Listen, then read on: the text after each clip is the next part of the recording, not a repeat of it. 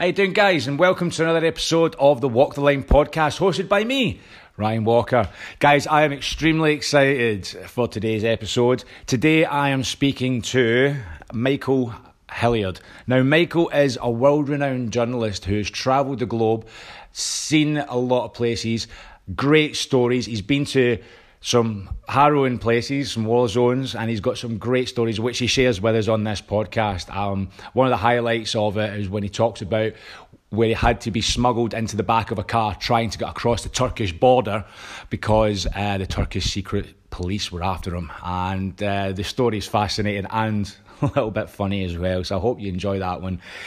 Michael also hosts the Red Line podcast. Now, the Red Line podcast is extremely successful, which talks about hard hitting subjects.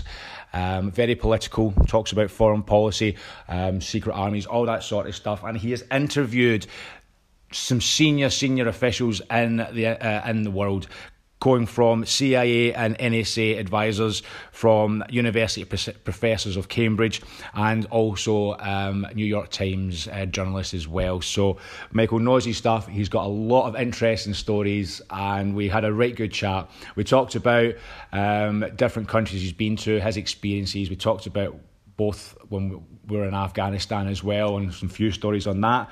Um, so, guys, hope you enjoy it. Um, please like, comment, subscribe, whatever you want to do. Share it with your friends, and yeah, enjoy.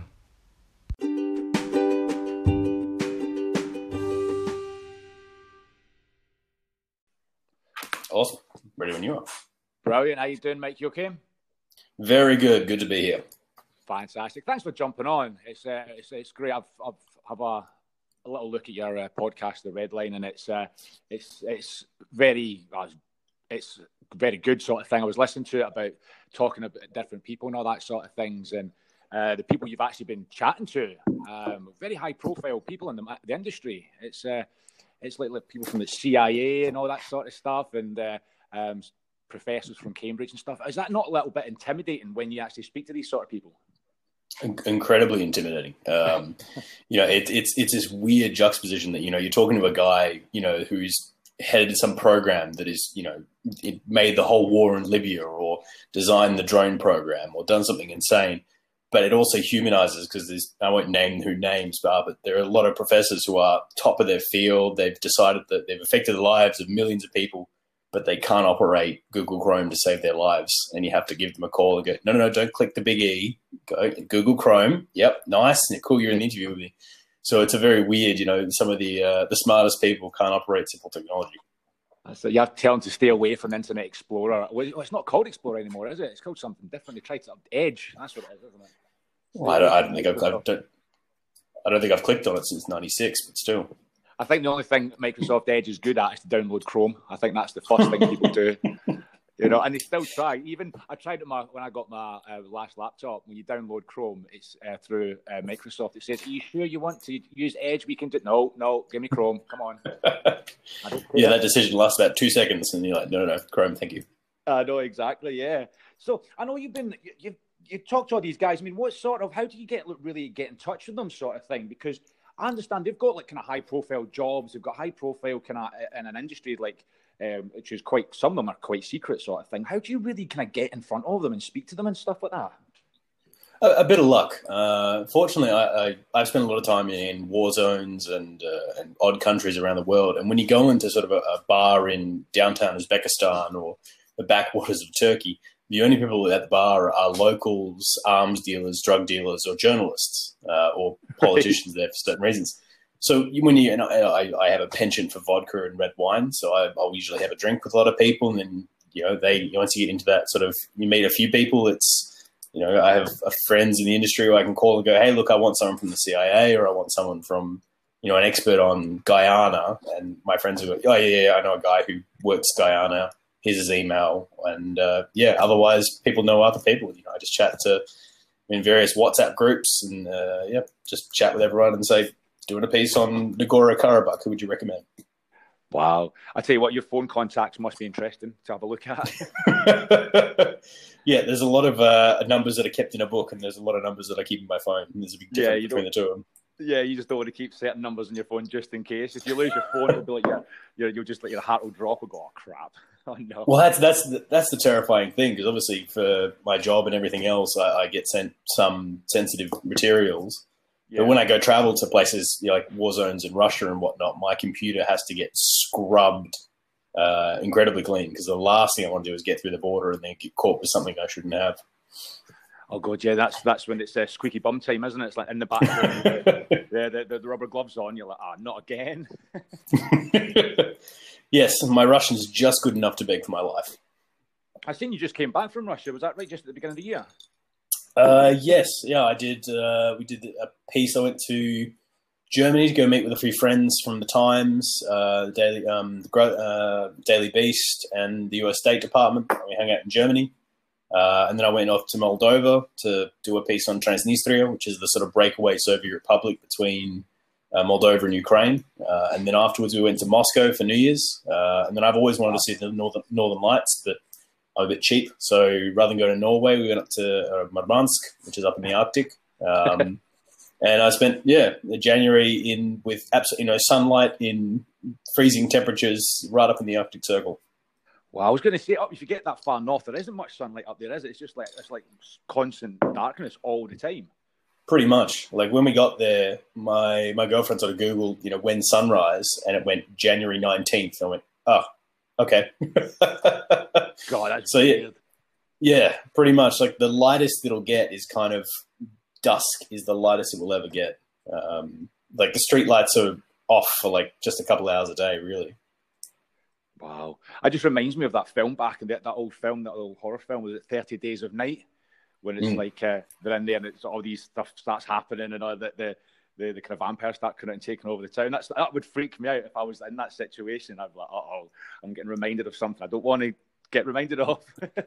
I think the worst bit is, is, you know, in Australia, obviously the sun's pretty consistent where we are. So, you know, when the sun goes down, everyone goes, oh, it was time for the pub. You know, the sun's gone down. But then you kind of get this, you're sitting in the Arctic, you go, oh, it's time for the pub. And then you realize it's 10 in the morning. And you go, ah, it's not time for the pub. not, yes, not yet. Got a few. Not yet. That's what I it's. That's always when I was doing this. Normally, when I do podcasts like this, it's um, I normally have a few drinks and that sort of stuff, just to kind of, just it's like a tradition sort of thing. But obviously, it's um, not uh, over here. It's half eleven in the morning. Really, I was debating myself.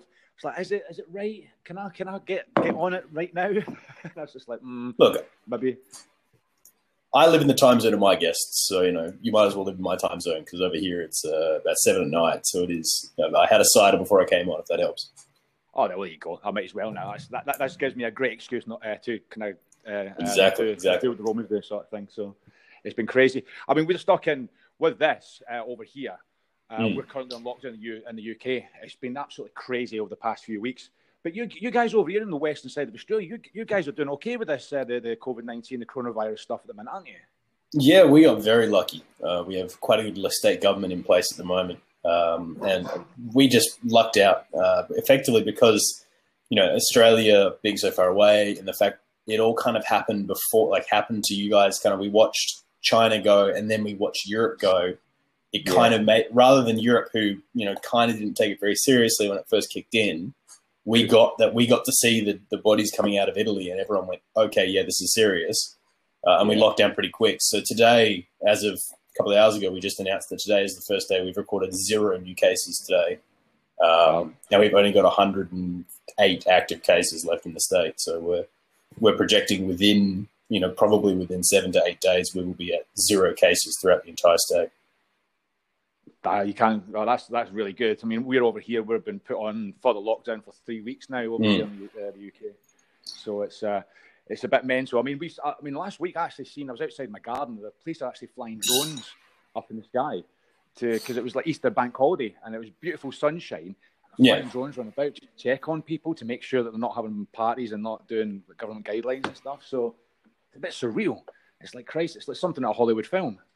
Yeah, it's it's super weird. I've never seen anything like this, and I don't think we will for a, for a long time. Um, but yeah, effectively, our government's really weird on their restrictions. Like we're allowed to buy two bottles of no, a bottle of vodka and three bottles of wine, but not two bottles of vodka. Or we can buy a vodka and a carton of beer, but not four bottles of wine. It's very weird.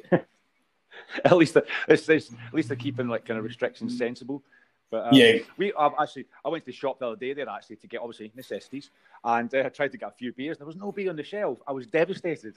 I couldn't believe it. I was like, "What is going on with people? Why are they bringing so much beer? I want some as well." Well, that's the, that's the thing. When it first kicked off, the most insane thing is I went to the uh, you know uh, I don't know what you guys would call them. We call them bottle shops here, like a liquor store. Um, yeah, but if I went down there, yeah. yeah, off license is what you guys call. It.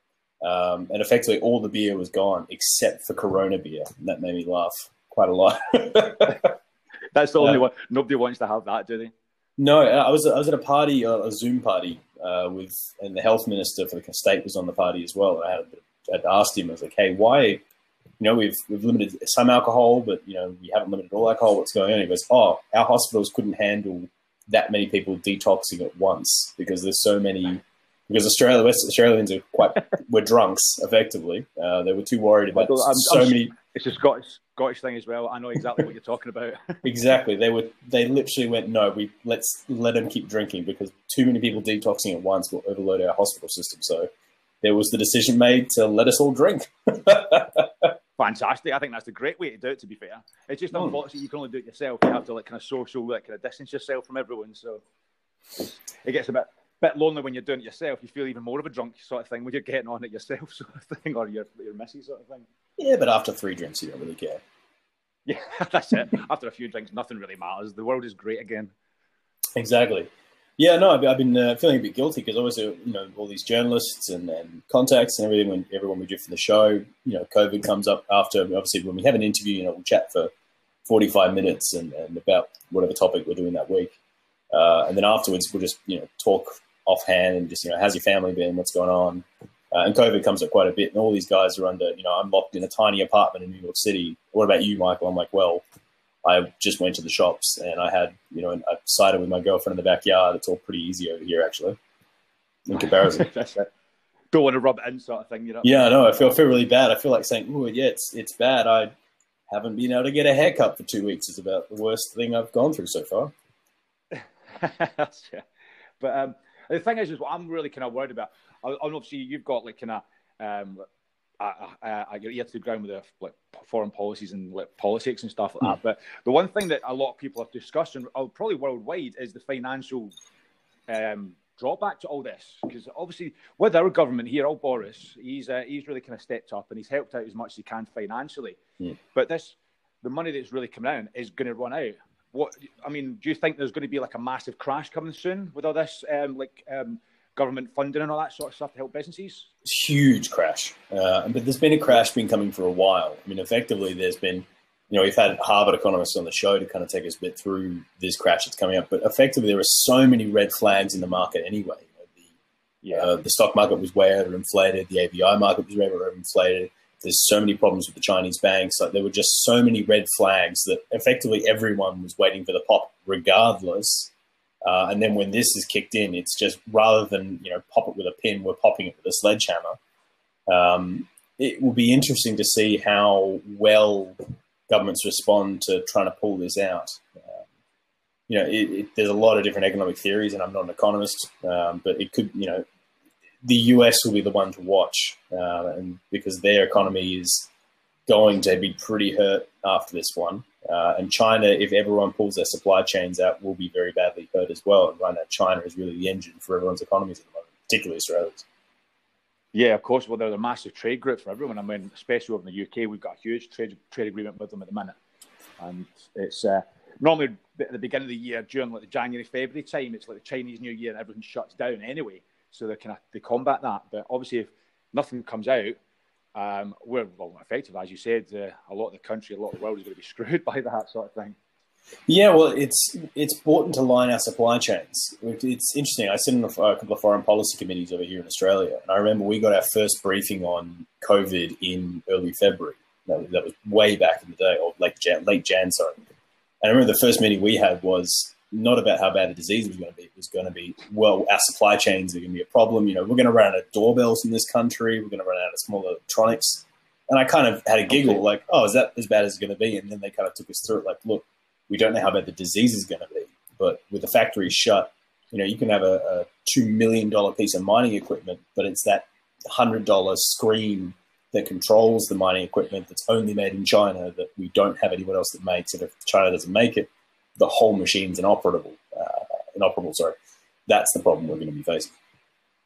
Yeah. So it's, it's going to be an interesting few months, I think. It's going to be, uh, hopefully, it won't be too bad. You know, we can go back to normality again and actually get out of the house for a while. You know, I know it's okay for yourself, but we need to get out of the house. Us Brits don't like to be stuck indoors for very long. We get claustrophobic and it's getting a nightmare. But and this is, I think of uh, right about now's your one week, one week, right about now's your one week of sunshine as well. I know that's it. I tell you, that's so bad because last week it was gorgeous weather. I mean, it's not much. Mm. It was like 20 degrees.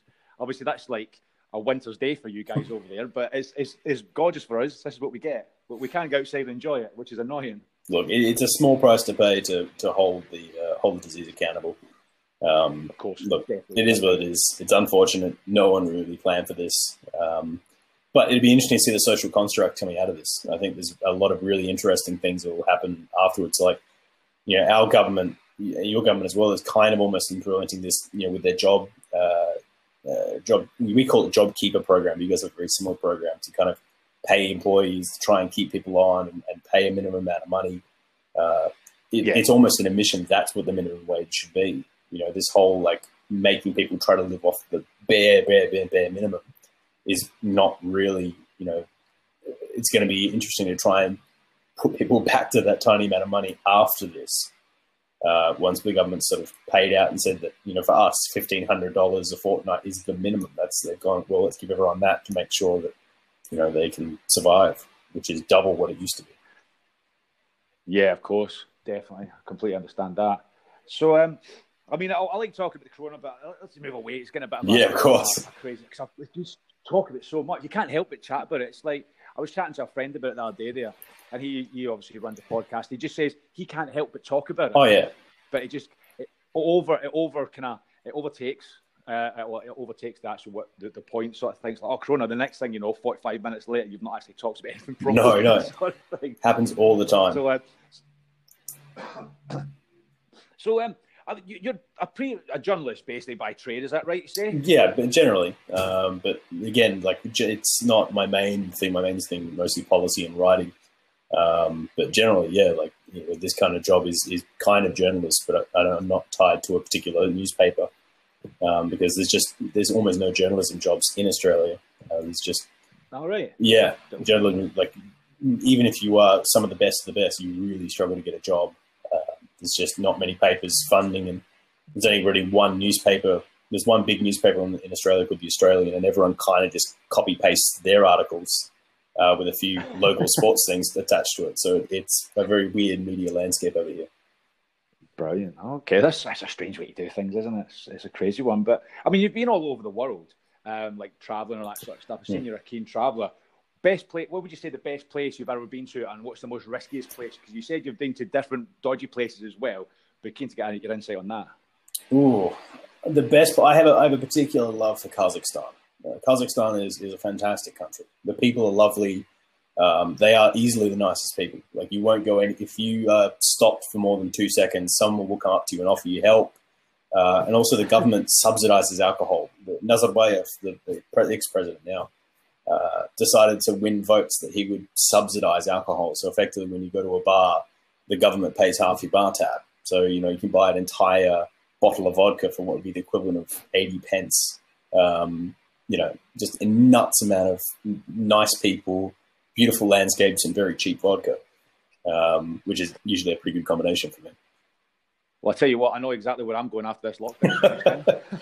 I, I, would highly recommend yeah. it. People think it's it's this uh, really, you know, there are parts of Kazakhstan, particularly in the west, that are, that are a bit uh, hairy at times. But generally, if you stay in, you know, uh, uh Sultan or Almaty or Shymkent, they're beautiful places. The people are lovely.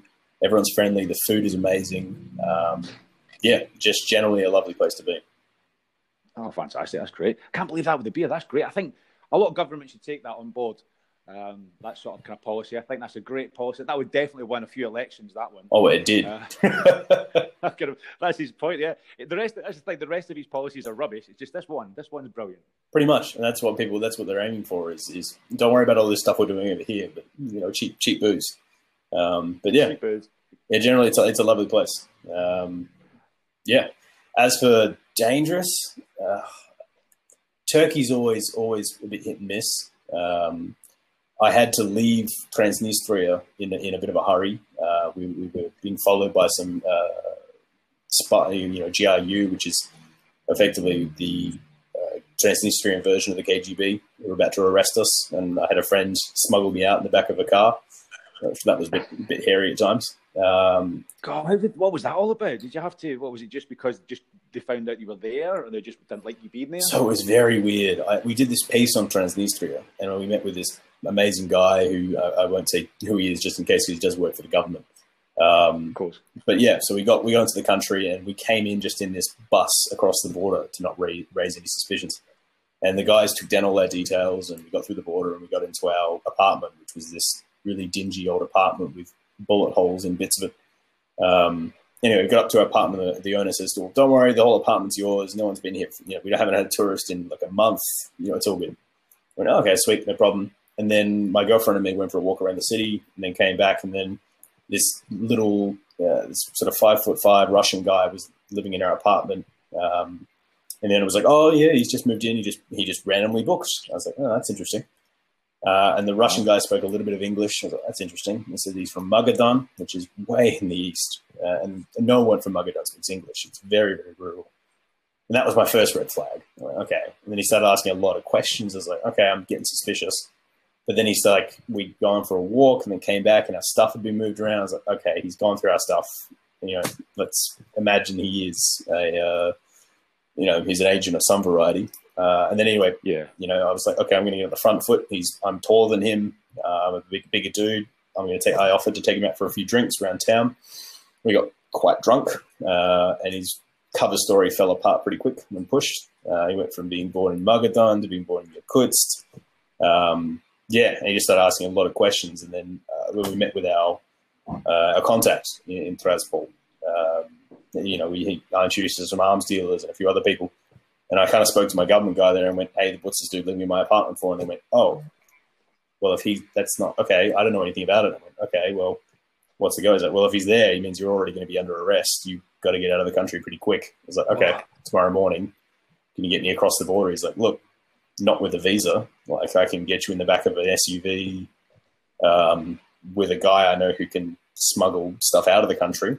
Um, so yeah, we ended up telling our, our little KGB guy we're going to go into Ukraine and the east, on the eastern border of the country, um, and then got in this back of this little SUV and ran as quick as we could with my suitcase full of cognac to the western border with Moldova, and uh, they waved a, a, special little card that I think it was a, a, bribe card or something, but they didn't check any of our passports or take any details, and they waved this car through, and we got safely back in Moldova afterwards. It was a pretty uh, pretty intense little drive out. God, that's though. I bet obviously, obviously through that time, I bet the adrenaline was pumping through that whole experience. I bet you were like, kind of, oh, this is just weird. This is crazy.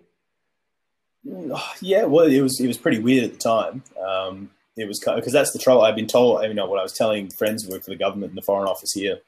You know, I was like, hey, I'm going off to Transnistria and stuff. They went, well, we're not coming for you then. Went, what do you mean? It's like, well, if you get arrested in Moldova, yeah, the Australian consulate can help, but if you're arrested in Transnistria, like we will not, we can't come. It's an unrecognized republic. We have no relations. You're on your own. You know, you'd have to call Moscow to get you out. I was like, oh, hi, okay.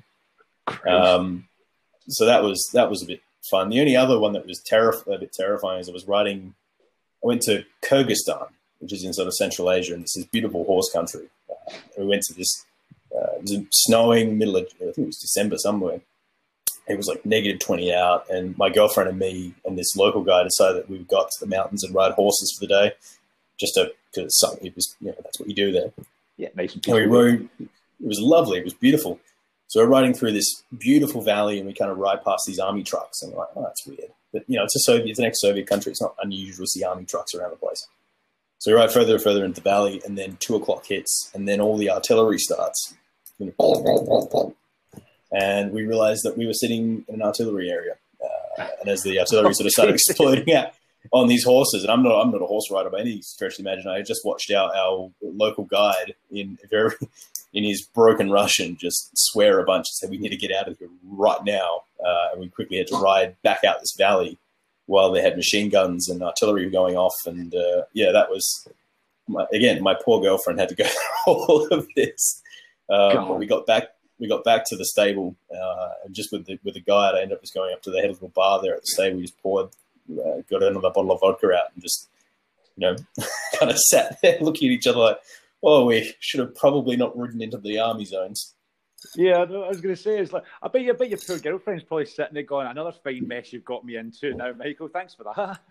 Oh, that poor woman. Um, yeah, she. I literally said, "Oh, look, it's gonna be a night." We, you know, she's like, you know, I don't, you know, let's have a night off from going to bars and, and trying to meet arms dealers, and, and, let's just have a nice, peaceful day riding horses through the valley. Like, "Oh, that sounds lovely," and then yeah. that happened. So yeah, that we'll never get to break. I bet she's probably thinking, can we go to a nice hol- nice holiday, a sunny holiday? We can just sit on the beach for a change instead of going to all these crazy places. Yeah, I must admit it's a, it's very interesting. To uh, we were supposed to before COVID kicked in. We were supposed to have sort of a, a my father-in-law's I think fiftieth in Bali, which is kind of uh, just an island, peaceful you know holiday place uh, just north of Australia. And I, you, she were both looking at each other like, oh, I don't think we. I can't remember the last time we did a holiday where there wasn't you know, a fear of arrest at the border and there wasn't you know a gun somewhere in the room. You know, it was a uh, yeah, it was going to be a very interesting holiday for me before COVID kicked in. Yeah, just uh, it's unfortunate it all kicked off, but is what it is. I know, yeah. I want to talk about the, the band. You, you still, uh, you still bass bass player at the minute? You still yeah, I still, yeah, yeah. I was, uh, yeah. There's one thing that I really could. I, I wanted to have a chat about it because there's one thing I had to look at the the little skit videos that you were doing with the band.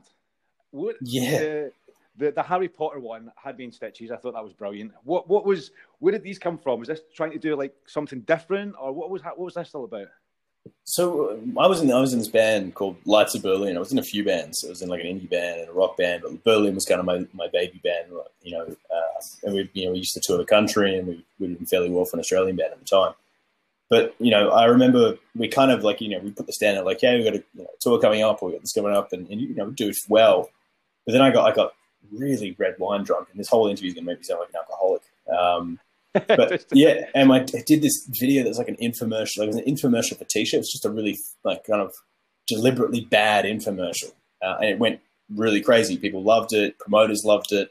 You know, rather than getting the standard kind of you know 50, 60 likes, it got like 400 or it got, and across Reddit and everything, these things were getting like 20,000 views. And I was like, well, wow. let's kind of let's keep doing these funny skits because they cost me nothing apart from you know a night of red wine. Um, and yeah, we just I usually shoot them all all by myself and edit them all by myself. So pretty much every character you see is just me in a green screen, uh, and my poor roommates and everything have just had to see me walk out of a room in a wig and a dress and be like, "Oh, Berlin's got a tour coming up." I was like, "Yep, Berlin's got a tour coming up." So yeah, they were very odd, you know, theme shows or tours or stuff we had coming up that we just decided that we'd do these skit videos, and it just became this weird, you know, that's what we got known as. You know, bands would people that subscribe to our, our stuff just to kind of come and see us. Uh, you know, do weird like what if Harry Potter was a was a redneck Australian um, kind of stuff, which is very weird to go from that to doing a very serious political show. But yeah, it's very weird for me. But it's it's a good way to do it. It's different. It gets you known out there. I thought it was fantastic. I was looking through it and I was like, I'm going to have a look at this. And as I say, they were very, very funny. I was in stitches with the Harry Potter one, as I said. I thought that was hilarious. And I was like, oh, this, you should do like a proper series of it, sort of thing. And like, I don't know if you have done any pre- uh, one since that sort of thing, but you should, yeah, I should really get in about that because I think they're brilliant. Absolutely fantastic. Great way to market your, obviously, your band that you're touring on that sort of stuff. Yeah, that's the thing. They didn't cost anything because they're all just me on a green screen with random hats and stuff that I have lying around. So, you know, we would do these things. They would take, you know, usually sort of I'd write the script at like 10 a.m. I'd start shooting at like midday ish. I'd be finished shooting by three. I'd probably be editing till one in the morning. The band would get it at like two, two in the morning, and then we just the uh, green light comes out at, at five a.m. and then it's up that night. You know, it was really kind of a quick process, and it was like, well, we can either put our, you know, hey, we're going on tour and have to dump 500 bucks worth of advertising into it, or we can just do one of these funny skits and it takes off organically anyway. That's that. I mean, a lot. This is what a lot of um, like, well, I want to say like the youngsters, people don't understand that doing things differently gets you a lot more recognition, a lot more um, um, highlighted higher and marketing side of stuff compared to obviously the, the, the original paying for it all the time. If you do things originally and do things different than everyone else is doing, you'll get that notoriety, and it's so easy to do. But just a lot of people don't understand it. No, that's that's kind of the thing. You have to really do something different these days because there's just there's so many bands, there's so many people on tour. You know, you got to have a, either a gimmick or you know a record label to back you or something big. But generally, if you have a gimmick, then people at least you know they would come to our Facebook page and subscribe because they knew there'd be funny skits or something coming out. That was you know, yeah. and then from there they'd listen to music and enjoy it and then come to the shows. Nice, yeah. Any tours coming up soon for you? Uh, no, right now we're all we're all a bit of high like uh, kind of six months hiatus because obviously, um, yeah, we're all just busy. I, am tied up with the red line, which is taking up so much time at the moment. The singer's just yeah. finishing off his doctorate. Uh, the drummer is is currently just playing a gazillion cover shows, and the guitarist is currently on tour with a country band of all things. Um, Christ, it's a bit of a different way, isn't it? Well, I think we're all, we're all still very good friends, and like you know, obviously you spend that much time on tour for years, when you know, living in each other's armpits on the floors of people's houses, and yeah, you know, just show after show after show after show. You know, it's uh, you, you know, we get very we're very close. We still are, but obviously all of us have got insane side projects now that you know, getting us all in the same room is uh, yeah, it's like oh, we should do drinks, and then diaries. Four diaries come out, and it's this. I've got four hours on the fifteenth of April yeah, that's so, yeah, great. Yes, it's like you have to really kind of dumb down on the diary sort of thing. It's, uh, well, it's good. It's really it's good, it's good that obviously you guys are doing different projects and stuff. Hopefully, you guys will uh, have a, a bit of time later on in the year to get back together and bust it out again. Yeah, it'd be good. I mean, there's, there's you know, it's something we really enjoy and love, and uh, but obviously right now it's you know we wouldn't even need be able to focus too much on it because we're all in lockdown anyway, and there's no yeah. shows. You know, no one's playing anything anyway. So this is probably you know a good time to take off and uh, and focus on side projects and whatnot. Um, but yeah, it's very different to sort of do you know a radio run where you know I'm talking band stuff and I have to be really you know just uh, you know tell jokes and talk about the band, about music, and then I go to my next interview and it's all redline stuff. I'm like, well, obviously we're going to take into account the economy is going to go up by about twelve percent in southern China if you take into account. You know, it's very weird between the two of them at the moment. Fantastic. So I know with the red line, you mentioned you're uh, that's really taken off the red line podcast at the minute. Um, mm-hmm. you, you, mentioned you just uh, post up 100,000 uh, downloads so far. Yeah, we cracked 140,000 this morning um, wow. with our South Sudan piece that just just uh, launched last night. But yeah, no, it's it's gone pretty well. Like we're all, you know, we were kind of shocked um, that anyone even wanted to listen to it. It's very you know, it's, it's like a whole hour of doing a big deep dive into one subject, you know, whether it be Afghanistan or Yemen or Transnistria or, you know, the Russian missile programs, you know, it's a really kind of weird geopolitical show and it's quite long pieces. So, yeah, you know, yeah, it was a bit of a gamble. Like we were so sure that no one was going to listen. And, you know, it was when we were first writing out the show, there was sort of, do we do 20 minute episodes and keep it snippety or do we go really long with these things? And, you know, so far it seems to have been paying off, but we've still a long way to go. So um, yeah, I mean, what's next for him? Are you just going to carry on and just kind of keep going and going and going with him? I think I think so. I think just sort of do more episodes and more bigger shows and bigger guests and and you know you know try and get as big as we can big as we can. You know, the bigger the show gets, the more we can do with it. I mean, I'd like to get a bit more and, and you know make some money money off it so I can hire more guys and more stories and or social media dudes. And, and obviously, then once we get big enough, we can start going after the real big guests, go after presidents of countries, or, or go after you know world leaders. Not just you know like right now, it's we're already getting some amazing guests. You know, the ambassador to this country, or the you know the CIA's head intelligence officer of Afghanistan, guys from the White House. But obviously, to get like a president on the show would be amazing. Well, that'd be that would be um, that would be amazing. Yeah, I mean, well, saying that you've already got high profile guests on there already but getting that the, the next tier would be fantastic. That's the that'd be without doubt that would push the profile well skyward. Really, to be fair. It would be, yeah. Um, so far, the biggest offer we've had is uh, we did this uh, with the did a piece of predictions of what's going to happen this year, and the guy there is, is uh, works for the White House. He's kind of the White House's head expert on Afghanistan. And he's like, "Oh, Michael, would you come to Afghanistan?" I was like, "Oh, yeah, I, I probably would. It sounds interesting. You know, I would, I would probably go." He's like, "Oh, I know the vice president really well. If you do come, let me know. I'll get him to pick you up from the airport. I went, what? He's like, oh, I'll just get the vice president to pick you up from the airport. He, you know, he's a good friend of mine. I'm sure you get along well. So that's probably the weirdest offer I've had so far. Um, oh god. I mean, yeah. I, I know what it's like out in Kabul. I spent um, I spent two years out there working for mm. Americans out there, sort of thing, and uh, that's a weird, that's a crazy country that is, to be honest. It's um, everyone keeps asking. It's like, what were you doing out there? I was just, I was, it was, I was part of the supply route. Uh, we yeah. was done. Uh, I think I was uh, employed by a company called Supreme, and we were mm. um, based in Kabul, just next to the Kaya airport, sort of thing, uh, the military base. And all I can just basically describe is it's like working in a supermarket. You work in a big supermarket, hmm. um, mm. and then the car park is where you live. And then yeah. that's it. That's it. You're there for four months. And if you go outside, you can go outside and all that sort of stuff, but um, people are not very friendly with you when you go outside the wire, sort of thing. So it's a, it's a, it's a crazy one. But if you ever get a chance to go, don't drive there. Get someone else to drive because they are crazy drivers out there. Oh, they are. That whole region is. Um, Kazakhstan, they're all crazy. Kyrgyzstan. Kyrgyzstan, I have almost driven over the cliff a few times uh, when I've had other, other, drivers. In all these countries, I tend to just hire local drivers because I'm, I'm, not brave enough. no, God, it's crazy. There was one time I was sitting there. Came, we came to the junction. This, it was Jalalabad Road, funny enough. Mm. We came to this junction, and the people are just screaming past. And in the middle of it, there's a little, um, it's like a little police hut with a policeman there, and he's sitting mm. there with his feet up, just sitting there. And the next thing you know, uh, there's a big smash with two. I think it was about three cars, smash uh, Toyota Corollas, funny enough, as they all are out there. And yeah. um, just the policeman just looked up, didn't even get out of his seat, just looked up and went, "Yeah, right, okay," and let them deal with it. And I was like, "This is crazy. It's like the Wild West out here."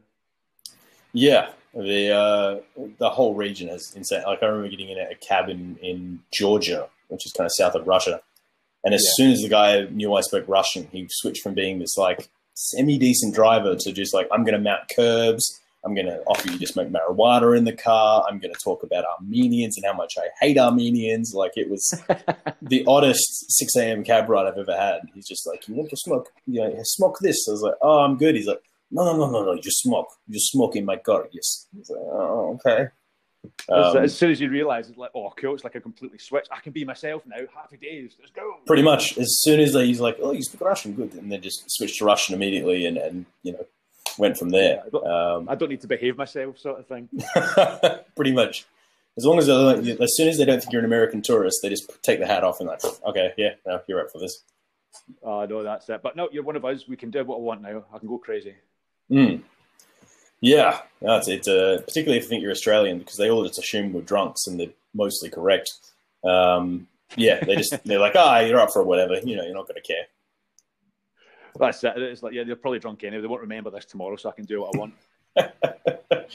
yeah, even in Mold- like when I flew into Moldova, I was sort of chatting with him because um, I don't. Moldovans mostly speak kind of Romanian, which is kind of close to Italian, but they speak a little bit of Russian. Uh, so sort of he's using his broken Russian, I'm using my broken Russian, and we're kind of chatting. And I'm like, oh, you know, Moldovan wine's really nice. He's like, oh, you should come to my house afterwards. I'll, I'll bring you some wine. He was happy to detour the other side of the capital, Kishinev, and, and give me a bottle of wine out of his fridge to, you know, just to just because Moldovans are lovely. And it's kind of that yeah. whole region of the world. Oh, brilliant, brilliant. So, so, so, what's next for you after this uh, COVID stuff's all done and dusted? You've got the free reign. What's next for you, Michael? What are you up to after? What are you, what are you looking to do this year? So we're looking uh, just sort of getting visas and stuff, and looking into that area of, of going into East Africa. Um, I have oh, friends who uh, want to get me into Addis Ababa, uh, possibly into Somalia, and then into Eritrea, um, which Eritrea is, is the North Korea of Africa. It's kind of really odd and weird. Um, yeah, yeah. And I, I, want to see the pyramids as well. Uh, and then I also have friends in Algeria who I'd love to pop in and say hi. So yeah, just North Africa is, is looking like where we're heading next, which should be interesting. Wow, so it's going to be another traveling expedition this year. Then hopefully that sounds great. Yeah, no, it'd be, it'd be uh, very interesting. It's it's uh, so far I've done mostly Soviet countries and Russian countries and that. Um, so doing something completely different. Uh, Somalia will be terrifying, I imagine, um, but yeah, I'm sure it will yeah. be fine. That's it. Well, actually, when I was coming back from uh, when I used to work in Afghanistan, the same company, mm. they actually had uh, bases out in Somalia, and they were actually offering mm. "Do you want to go out and work in Somalia?" And I was like, "No chance. I am not going out there. That's craziness." Was it uh, in Hargeisa or in uh, Mogadishu? It was in Mogadishu. It was. Yeah, uh, like Hargeisa, you can get away with. Hargeisa is not too bad, um, which is the old British bit of British Somaliland. But Mogadishu right now is is a little chaotic um, as it is. I, I, yeah, I only go to these countries usually if I have like a local like who's to sort, you know, who I'm already friends with who would sort me out. And uh, yeah, if as soon as you go north of Mogadishu into Puntland, then you start getting into like I need to have an armed guard with me at all times territory. Yeah, that's it. Because when they come to in, in, in Kabul in Afghanistan, they actually lost the contract and um, mm. they had to pull out of Afghan because what they were doing, they had three tiers of getting supplies into the, the, the, the, the country for the Americans. And there was three tiers. There's obviously bronze, silver, and gold. So they had this contract for like 12 years, or even, well, hmm. probably about 10 years when the, the invasion started. But what they were doing, that all 12 years, they were charging them the gold version, obviously to get the, the tier of equipment to come in, but then only using the, the, the, the bronze kind of tier to get them in. They were overcharging yeah. them. And I think it worked out to be something like $2 billion overcharged over 10 years. And yeah. Um, it was crazy. It went to Congress and everything. It was all over the, the news and everything like that. And we were like, oh, shit, we're out of jobs now. So they turned around and went, it's okay, guys, we'll put you elsewhere. And there was a couple going, "Oh, we can put you in Riga," which was I'd love I'd love to go go there. To be quite honest, I've been to Riga; it's lovely. Uh, they do spaghetti by the pound there. It's very weird. No, yeah, I was like, "I'll go there." They went, "Oh no, Riga's gone. We can put you to Somalia." And I was like, "Okay, what else you got?" They went, "Oh, we can put you That's... to Syria as well." And I went, yeah. yeah, I think I'm just going to go back to the UK now. To be fair, I think it's time for me to go and get a normal job again." That is such a weird, like Somalia and Syria. I can understand, but Riga is absolutely a lovely city. I love my time in Riga. In fact, I remember I went to a, bar in Riga and we ended up going out this night and, and making a bunch of Latvian friends because Latvians are all lovely. And out meeting this guy and asking what he is. Like, oh, I'm part of the Latvian Olympic bobsled team. And I was like, really? Like, you're, you're pulling my leg. He's like, no, no, I actually am. I'm, I'm part of the Olympic team. And I went, okay. He's like, do you want to come to the bobsled with me tomorrow and you can go do a run down our Olympic training course with me and your buddies? Uh, I went, yeah, sounds great. So I end up in last time I was Riga riding with the Olympic, the Olympic bobsled team down their bobsled uh, track. It was terrifying. Oh my god, that, they, they, go really fast as well. They go a hell of a lot of speed. I don't know how they can control it because I was in the very back of it, uh, and my head just spent the entire time whacking between the two bars. I'm pretty sure I shortened my life by three years doing that one bobsled. Jesus, it's great. Especially, it's so scary, especially going that fast. And oh, it's terrifying a wrong turn, you're on your your your your side and you're sliding. There's no, there's nothing stopping you after that, is there? No, and I don't recommend it with a hangover either. Oh, you're a glutton for punishment, aren't you? I am. I am. So if you can't tell my travel plans, yeah, I'm a glutton for punishment at this point. Um, but Latvia is is absolutely lovely. Um, the food's great. Everything's warm. You know, the, all the food's warm. The bars are great. The people are lovely. Um, yeah, they're just a little paranoid about Russia, and that's about it. That's that. Well, obviously Regan, that that's where we had to get our we had to kind of smuggle the uh, the beer that we had to get mm. into the country into into the compound that we had. So there was a there was a few um, backhanders and brown envelopes being shaked about, and we got like a like from like yep. two two pallets worth uh, of uh, Heineken beer sort of thing getting smuggled into because it was obviously a dry country. And, yeah, uh, it was always good, and it's always great when. Um, the Americans came back and they were like, "Oh, I've got this," and they were smuggling like bottles of Jack Daniels and all this whiskey and this fine stuff, and I was like, "Oh, this is going to be great fun." This, so it's uh, was it was interesting. Yeah, it's amazing what you have to what you go through in a dry country. Um, you know, Iran, they all kind of brew their own. It's kind of like moon. It's halfway between wine and moonshine. It's this really weird stuff they all brew uh, and you'll just have a guy on a, on a, motorcycle who will ride up and just take a bunch of money off you, hand you a, a bag of it, and then walk and drive off quickly. It's insane. Oh, because this is the, the, best story that I've ever when I was in Afghanistan. The best story that I, I always remember this the day that I die. It's when because we used to work with a lot of Nepalese guys out there, lovely yep. guys, the hardest workers I've ever met in my entire life. They are. They're great. Oh my god, they they work for like eighteen hours a day and not bat an eyelid, and you're like, mm. wow. But um, obviously, Nepalese goat curry is absolutely fantastic. And, it's amazing. Um, oh, it's beautiful. And the guy was, we're chatting away, having a few drinks one day, and um, he was like, "Oh, we need to get some, we need to get some goat so we can get that." So we we talked to one of the um, the locals, one of the Afghan locals, because they were working with us, and we said, "Can you get us some goat meat, sort of thing?" And he was like, "Yeah, yeah, yeah, no problem." So just give him a few quid, and off he goes. We didn't hear from him for like two days. And we're like, right, he's just basically pinched money. The next thing you know, there's a chap at the door and he's outside. He goes, oh, sirs, I've got your goat for you. And he has a live goat next to him. And I'm going, what are you going to do with that? And he went, he goes, you wanted a goat? I said, goat meat, not a whole live goat. He went, okay. And there's this thing's like rabbit and that, and he's like, nah, that's a big old goat. I'm like, oh Christ. And then the Nepalese didn't bat an eyelid and just went, cool, I'll take care of this. Don't obviously he did the business, obviously uh, Yeah. it, skinned it and all that sort of stuff. And next thing you know, you've got goat curry for the next six weeks.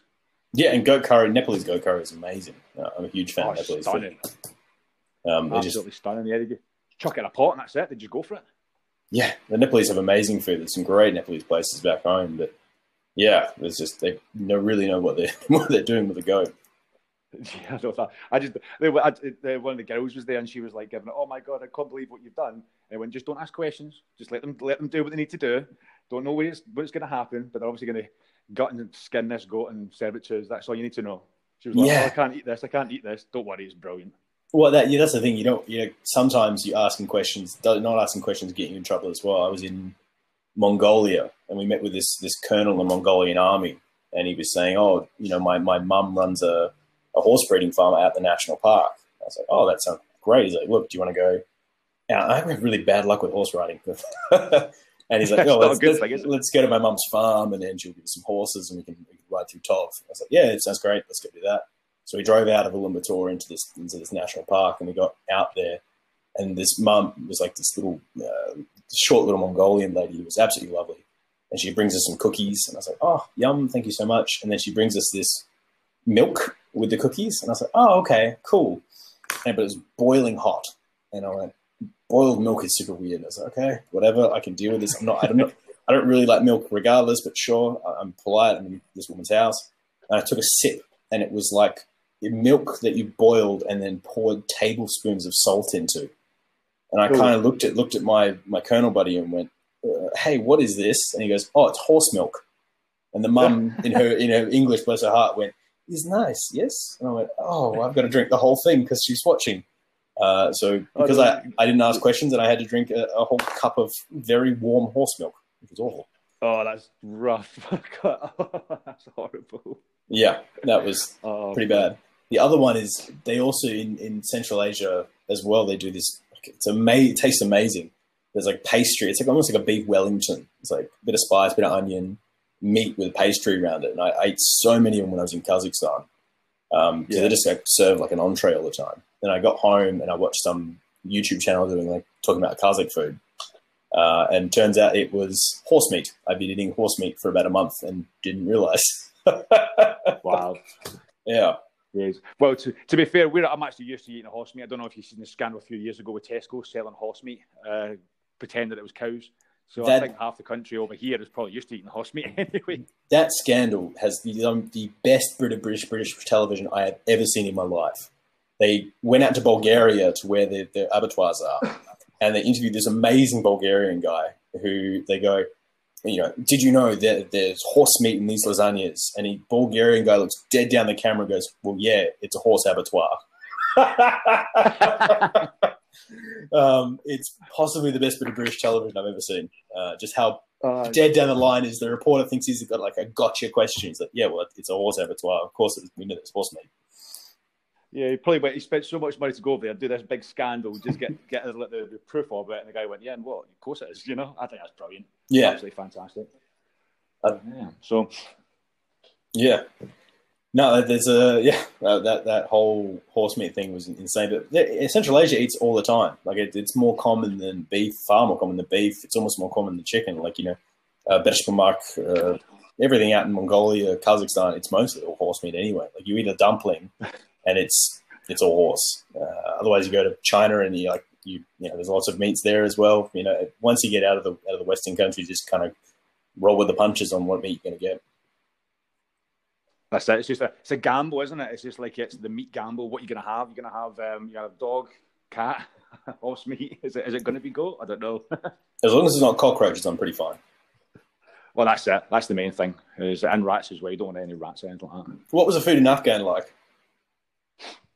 It wasn't too bad because the thing is, is out there they um um it was more the Americans. It was all American food out there. Yeah. So it was literally like your corn dogs and all that sort of stuff imported, all frozen stuff, just reheated. Mm. There wasn't anything fresh.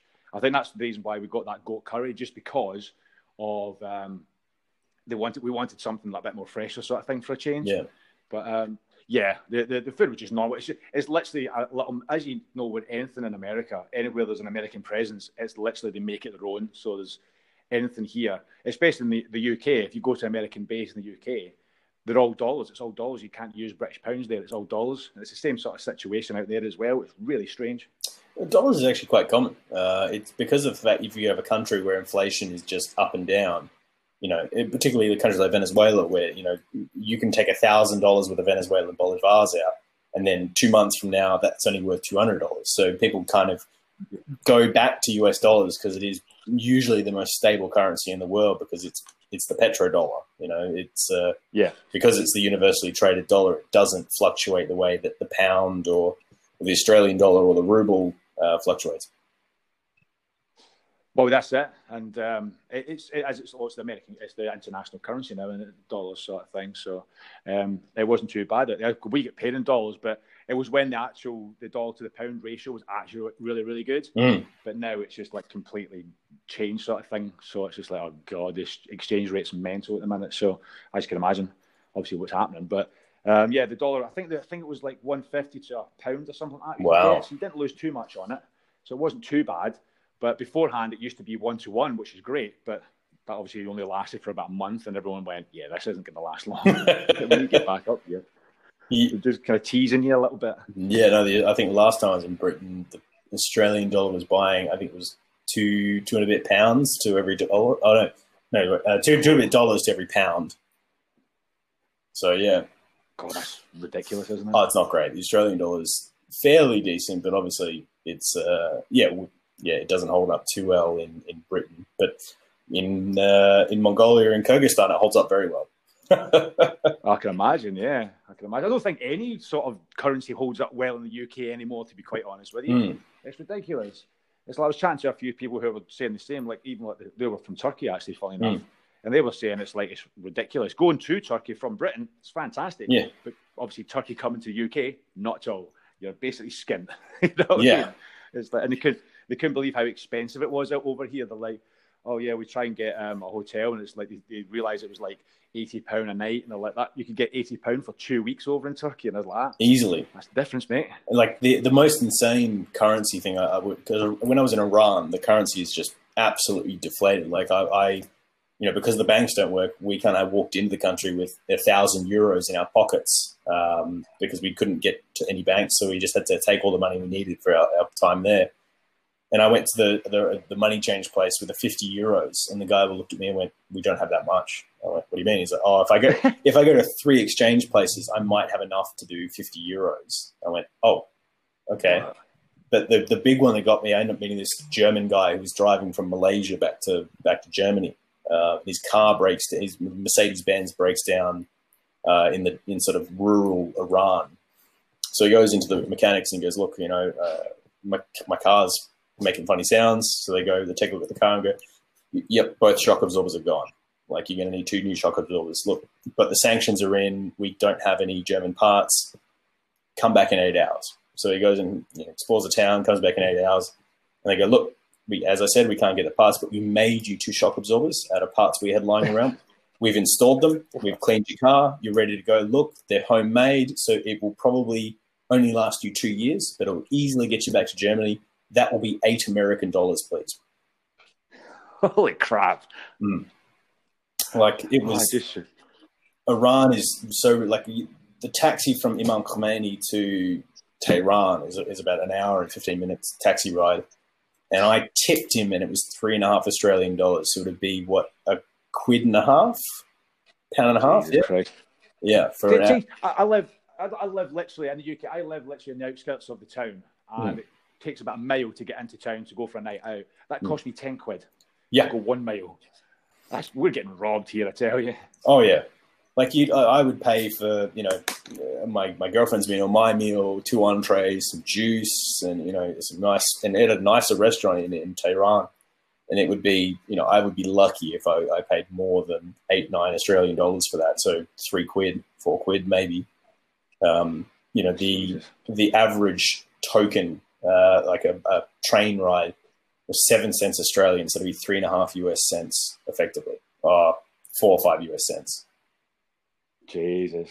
God, I just, it just, it's just, it just, oh, it's infuriating sometimes, isn't it? It's just like, oh, damn it. I need to get out of the UK. I need to go and live somewhere else. I'm decided after this, I'm going to go somewhere that actually go somewhere I can actually earn some decent money, sort of thing. that's the thing. The pays are pretty awful there as well. That that's the thing. You know, it's uh, oh god. You know, you go over there, you're the richest man in town. Um, but yeah, I don't think I want to live there at the moment. It's pretty rough. Yeah, that's it. You're only, you're only the richest man in town until your money runs out. You can't make any more because it's like your, your economy's so crap.